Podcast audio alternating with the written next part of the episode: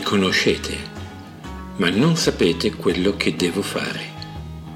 Ho concluso un lavoro iniziato a Francoforte e ora sono qui, nel mio paese, a Milano. Sto aspettando un taxi. Questo taxi mi porterà all'aeroporto.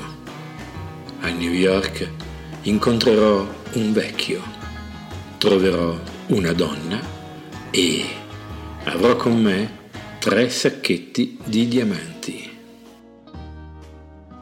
Belli, chiari, luminosi, uno spettacolo di ancestrali albe boreali per far sognare i vostri occhi, ma non abbiamo il tempo di parlare di diamanti. Vi dirò solo questo. Adesso potrete seguire questa storia. Io ve la racconterò giorno dopo giorno. Così saprete come, dopo aver divorato l'Europa, svaligerò l'America.